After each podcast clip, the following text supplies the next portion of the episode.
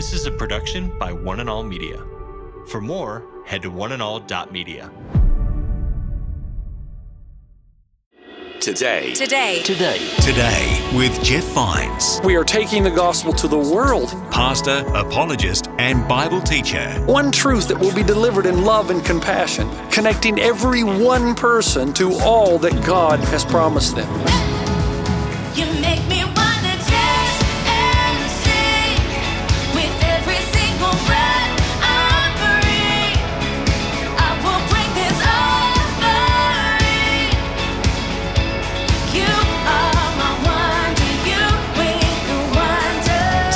Today. Today. Today. Today with Jeff Vines.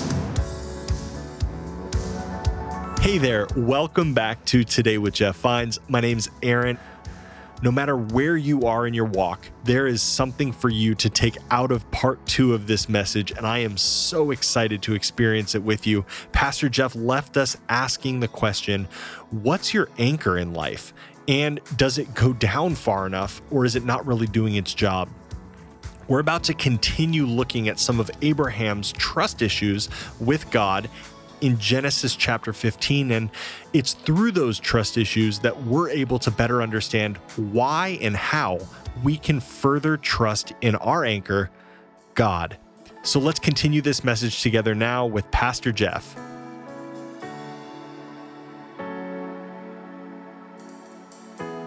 If you put your anchor down in the water and it's not down in the rocks, then the ebb and flow of life is going to do a number on your faith and your trust and your ability to live the big life. Now, that's the first problem. Second problem is this for some of us, we have the right anchor, but it doesn't go deep enough. You, you believe somewhere down deep inside in your soul, and your soul knows very well that there's a God. And you believe that He's large, but you're not convinced He's in charge. Because if He were in charge, these things that are happening to you in your life would not happen in your mind. So, yes, you believe God, but your anchor doesn't go down so deep that you trust the promises of God, that He has a hope, that He has a plan, that He has a future to prosper you. You simply don't really believe it. Now, here's the good news God knows we have trust issues. He's okay, He's not angry. But He knows if you're ever going to be able to live the big life, He's got to get your anchor down into deep water, into something that does not shift or change. And the reason Abraham was able to live a big life and be called the friend of God was not because he was anything special, not because he had more talents and abilities than you, not because he was just had a resolve that is unexplainable. It's because God helped him get the anchor down. And here's how. In chapter 15, verse 8, Abram's response to all these promises, he says, O sovereign Lord, how can I know that I will gain possession of it? Look at that. How can I know? Isn't that the issue? God, how can I know that you're going to bless my people? And we're going to be as numerous as the stars in the sky, and that through our generations will come one who will bless all nations. How can I know this land that you're going to give me? How can I know that you'll give me this child? How can I know? And we're doing the same thing. How can we know, God, that you plan to prosper us? How can we know that you will fulfill the promises you have made? How can we know that you'll work all these things that are happening in my life out together for your good? How can I be so sure? And notice in the text, God does not say, Abraham, how dare you ask me that? Who do you think you are? Don't you know I'm God? God is big enough to handle Abraham's doubt. Instead, God loves Abraham and says, I know your problem issue. You got a trust issue. I know your problem, Abraham. I'm going to help you get the anchor down. Here's what happens in verse 9. So the Lord said to him, This is interesting. Bring me a heifer, a goat, and a ram, each three years old, along with a dove and a young pigeon. Abram brought all these things to him, cut them in two, and arranged the halves opposite each other. The birds, however, he did not cut in half. The birds then came, or then birds of prey came rather, down on the carcasses, but Abram drove them away. Now, this is bizarre. You know what God's asked Abraham to do? Think about it. Abraham says, I want, sorry, God says, I want you to get your anchor down. I'm going to help you. So here's how we're going to do it. I want you to go get some animals and cut them into pieces and lay them opposite each other so that there's a trench between the two. Now, what's bizarre is Abraham doesn't say, You want me to do what? It's like Abraham knows exactly what God is about to do. In fact, anybody in the ancient world that would have read this text would have known exactly what God is about to do. And I want to help you understand what he's doing. How do we prove that we're going to keep a promise? Handshake, maybe. Contract, it's called signing your name. In the case of homes, it's called signing your life away. When we do weddings, uh, you have what is called the signing of the register. And it will happen right in the middle of the wedding ceremony. Everyone will remain quiet. Somebody, some, sometimes someone will play guitar, someone will sing, but you'll approach this beautiful table laid out with a gold pen and legal documents from the government on the table.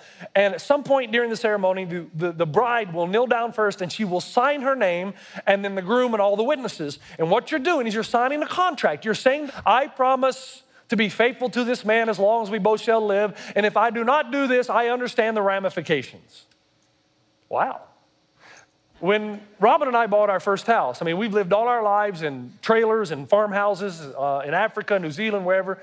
When we came here, it was the first time we had the opportunity to purchase a house. And Yoli, our real estate, uh, real estate agent extraordinaire, uh, said, Jeff, when we go to sign these papers, I just want to tell you there's going to be a lot of papers. Reams and reams. I could not believe it. And I had to sign an initial and sign an initial and sign an initial. It took forever. And basically, what I was doing, you got to trust your agent because they're basically telling you, you're signing this now and here's what you're doing. Because who's going to read all that? And it's in lawyer language anyway. Who understands it? But I read enough to know that here's what I'm basically doing I'm signing my life away. I promise to pay this money to buy this house. And if I don't, I understand the ramifications that my life is over. I'm making a contract. Now, both of those examples illustrate how we convince somebody that we're going to keep our word. We say, we'll sign. Now, if you don't sign, you're not held responsible for the ramifications of breaking the promise. But if you sign your name, man, that's a legal document. You are held responsible. Now, here's the beauty of this passage. Dr. Tim Keller tells us that Abraham did not live in a written culture, he lived in an oral storytelling culture, which means that when you made a contract with somebody, you would act out the ramifications or consequences of your unfaithfulness before God and everybody else. Which is why in Jeremiah 34, this is what we read The men who have violated my covenant and have not fulfilled the terms of the covenant they made before me, says God, I will treat like the calf they cut in two and then walk between the pieces. So, to make an oath in Abraham's day, you wouldn't sign a piece of paper shake somebody's hand. How wimpy is that? Oh, if you wanted to make a contract, you got an animal and you would slay it and you would lay it on the ground, laying the pieces opposite each other. And you'd cut it into pieces. And then you yourself would walk between the pieces, illustrating this. If I don't do everything that I have promised to do, then may I be cut to pieces. May I be cut in half. May I be taken away from the land of the living into the land of the dead. May I be destroyed, and may my flesh lay on the ground as food for the birds of the air and the beasts of the field.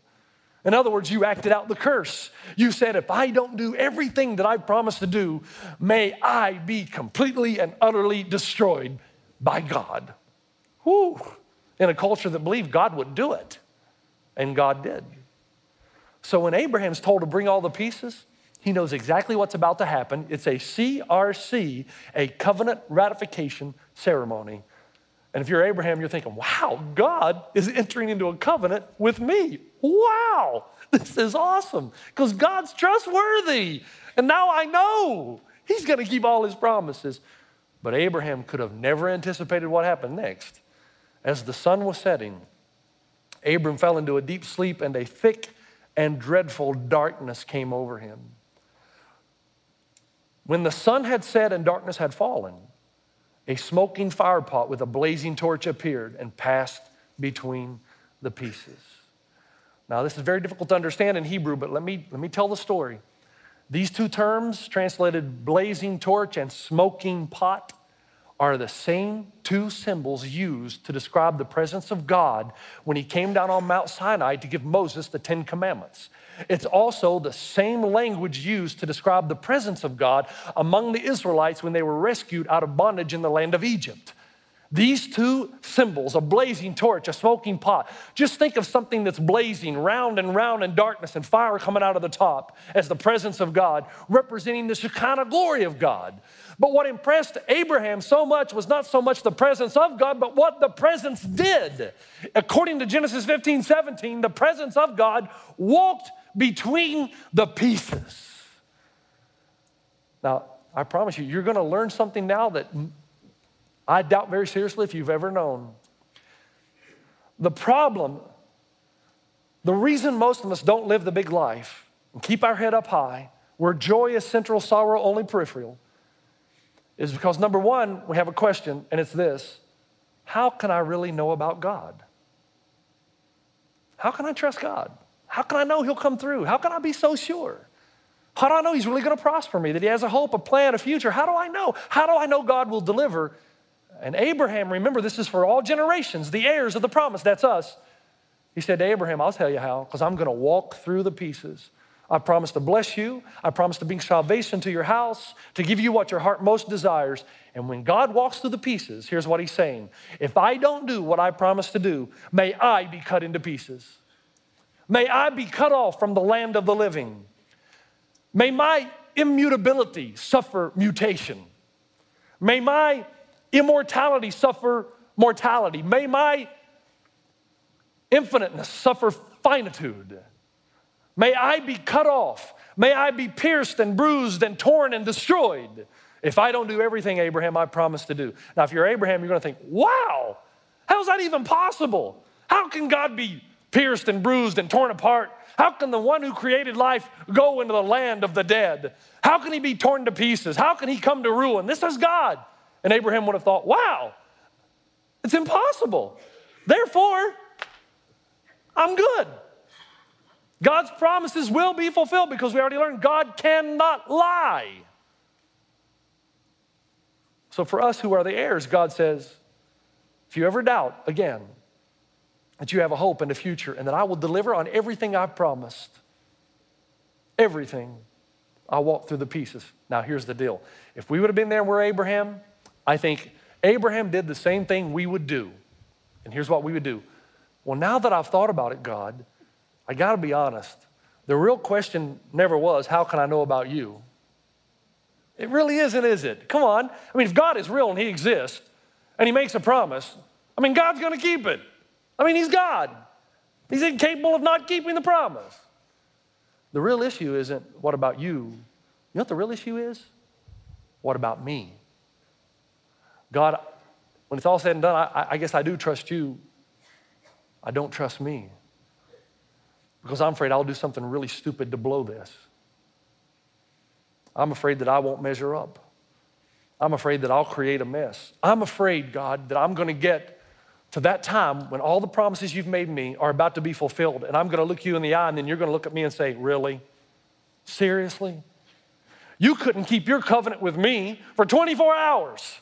You couldn't go through a half a day without breaking your promises to me. And now here we are now it's time for you to reap all the benefits, and you're expecting me to keep every word of my covenant, right? That's, that's what we think will happen on the day. Abraham says, God, you said that you will be my God and I will be your people. And to tell you the truth, I don't doubt that you'll be my God. I'm, I just doubt that I'll be your people. Because, God, I don't trust me. I know that I'm prone to wonder. I know that I don't do what's right a lot of the time. I know that I stray so far off the path, sometimes I doubt you to such a degree, I'm not even sure you exist. God, I'm afraid that you'll grow weary of me, of all the promises that I've made you. I'll never lie again. I'll operate with complete integrity. I'll never do that again. And God, I break it. Where's the line of forgiveness? God, it's not you I'm worried about, it's me. How about you, God? You pass through the pieces. How about me, God? That's my real issue. And here's what I want you to notice this is where understanding ancient civilization helps. When God walked through the pieces, notice what he did not do. He didn't turn around to Abraham and say, Okay, Abraham, I did my part, now you do yours. No. As a matter of fact, in the ancient civilization, when a king and a servant would make a covenant, the king and the servant would both walk through. Sometimes only the servant would walk through, but never, ever would the king walk through alone. So when Abraham sees God walking through the pieces, he's, he's thinking, what, what is this? Folks, this is the gospel. It is not a cooperative effort. It is not God helps those who help themselves. It is not a partnership. When God does this, he looks straight into Abraham's eyes and says, Abraham, I know you're going to break the covenant. I know you will. I know you're going to break your promises. But you know what? I'm going to walk through for both of us. Now, do you get this? Is it dawning on you yet what's happening here? It is a big wow. God says, Abraham, may I be cut off from the land of the living if I don't fulfill every promise I've made to you and the heirs. But Abraham, may I be cut off from the land of the living if you don't keep yours. Abraham, I'm so intent on blessing you that I'm going to bless you even if it means I have to die. And that's exactly what happened. And darkness fell over the earth in Mark chapter 15. And at noon, darkness came over the whole land until three in the afternoon. And at three in the afternoon, Jesus cried out in a loud voice, My God, my God, why have you forsaken me? He's cut off. Isaiah, for he was cut off from the land of the living. For the transgressions of my people he was punished. He was assigned a grave with the wicked, though he had not done violence, nor was any deceit in his mouth. Yet it was the Lord's will to crush him and cause him to suffer. And though the Lord makes his life an offering for sin, he will see his offspring and prolong his days, and the will of the Lord will prosper in his hand. The will of the Lord will prosper in his hand. You see what happened on the cross? God died. His immortality did become mortality. His immutability did suffer mutation. The impossible became possible. God was cut off from the land of the living so that you and I would not have to be. Is it dawning on you yet how beautiful this is and that nobody else offers this to you? God is saying, I am so intent on blessing you and giving you a hope and a future and prospering you that it does not depend on your faithfulness, but mine. That's shocking, isn't it? Oh, I love to see the look on people's faces when I say that. It's so anti religion. It's because Christianity is not religion. It is good news. The good news that God's faithfulness is not based on your activity, but upon the covenant He made with Abraham.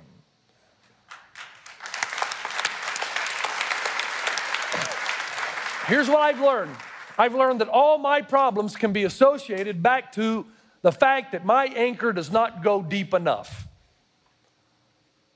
Why are we angry and bitter? Come on, those of you who are angry and bitter, I'm not to ask you to raise your hand, but you know why you're angry and bitter? Because you don't trust God's justice. You don't trust that in the end, He will bring everything to completion, and you want, to, you want vengeance now. You know why we hate ourselves and we're riddled with self doubt and low self esteem issues? Because you don't trust the grace and love and mercy of God. You know why we disobey God? Because we don't trust His law. We say, if I live God's way, I might miss something. Even though my life stinks, I'm not going to try God. It makes no sense. My anxiety, now I know mental illness is real. I, I know that. But I'm saying a lot of my anxiety, fear, worry, doubt, stress, all of that can be traced back to the reality that my anchor doesn't go deep enough. There's only one way for the anchor to go deeper, only one way. God wants your anchor to go deep so that you live the big life, man, so that no matter what you're facing, you're good to go, head up high. And the only way you can do that, the only way you can get your anchor deep into the rocks to produce that kind of stability where joy is central, sorrow only peripheral, is if you view your life through the cross where God walked through the pieces for you so that you would not have to.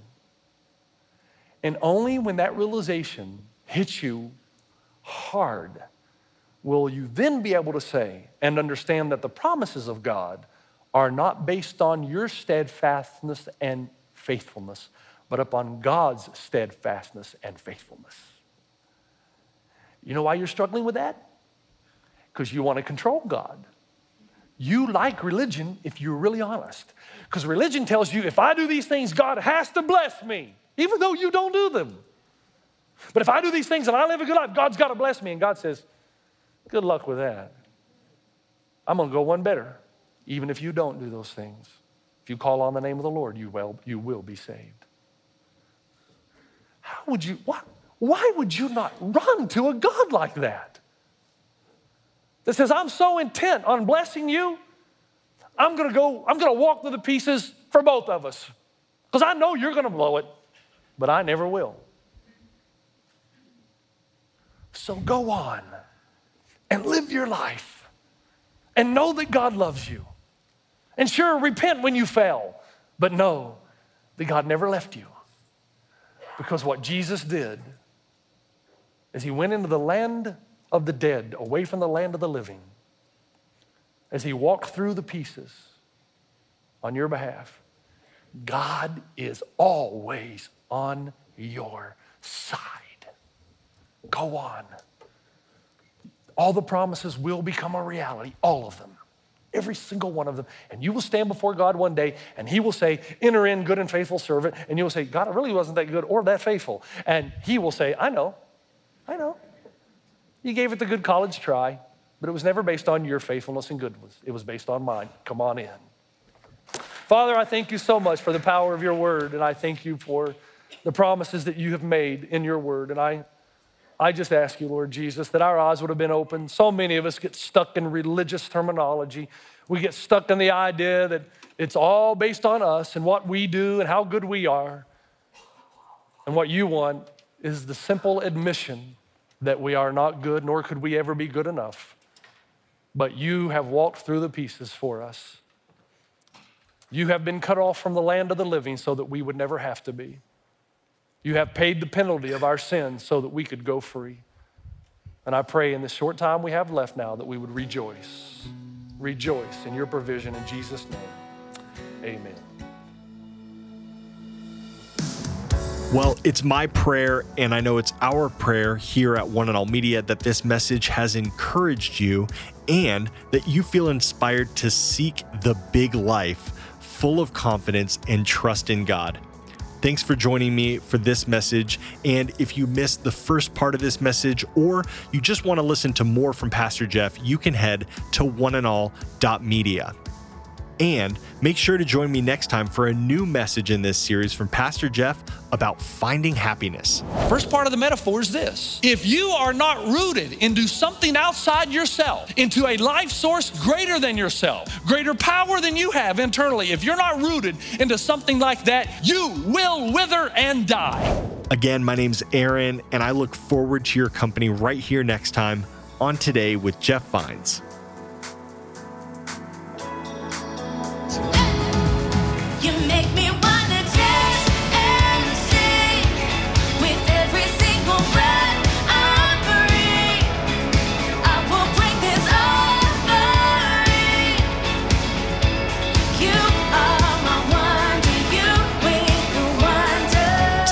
Today. Today. Today with Jeff Vines. This is a production by One and All Media. For more, head to oneandall.media.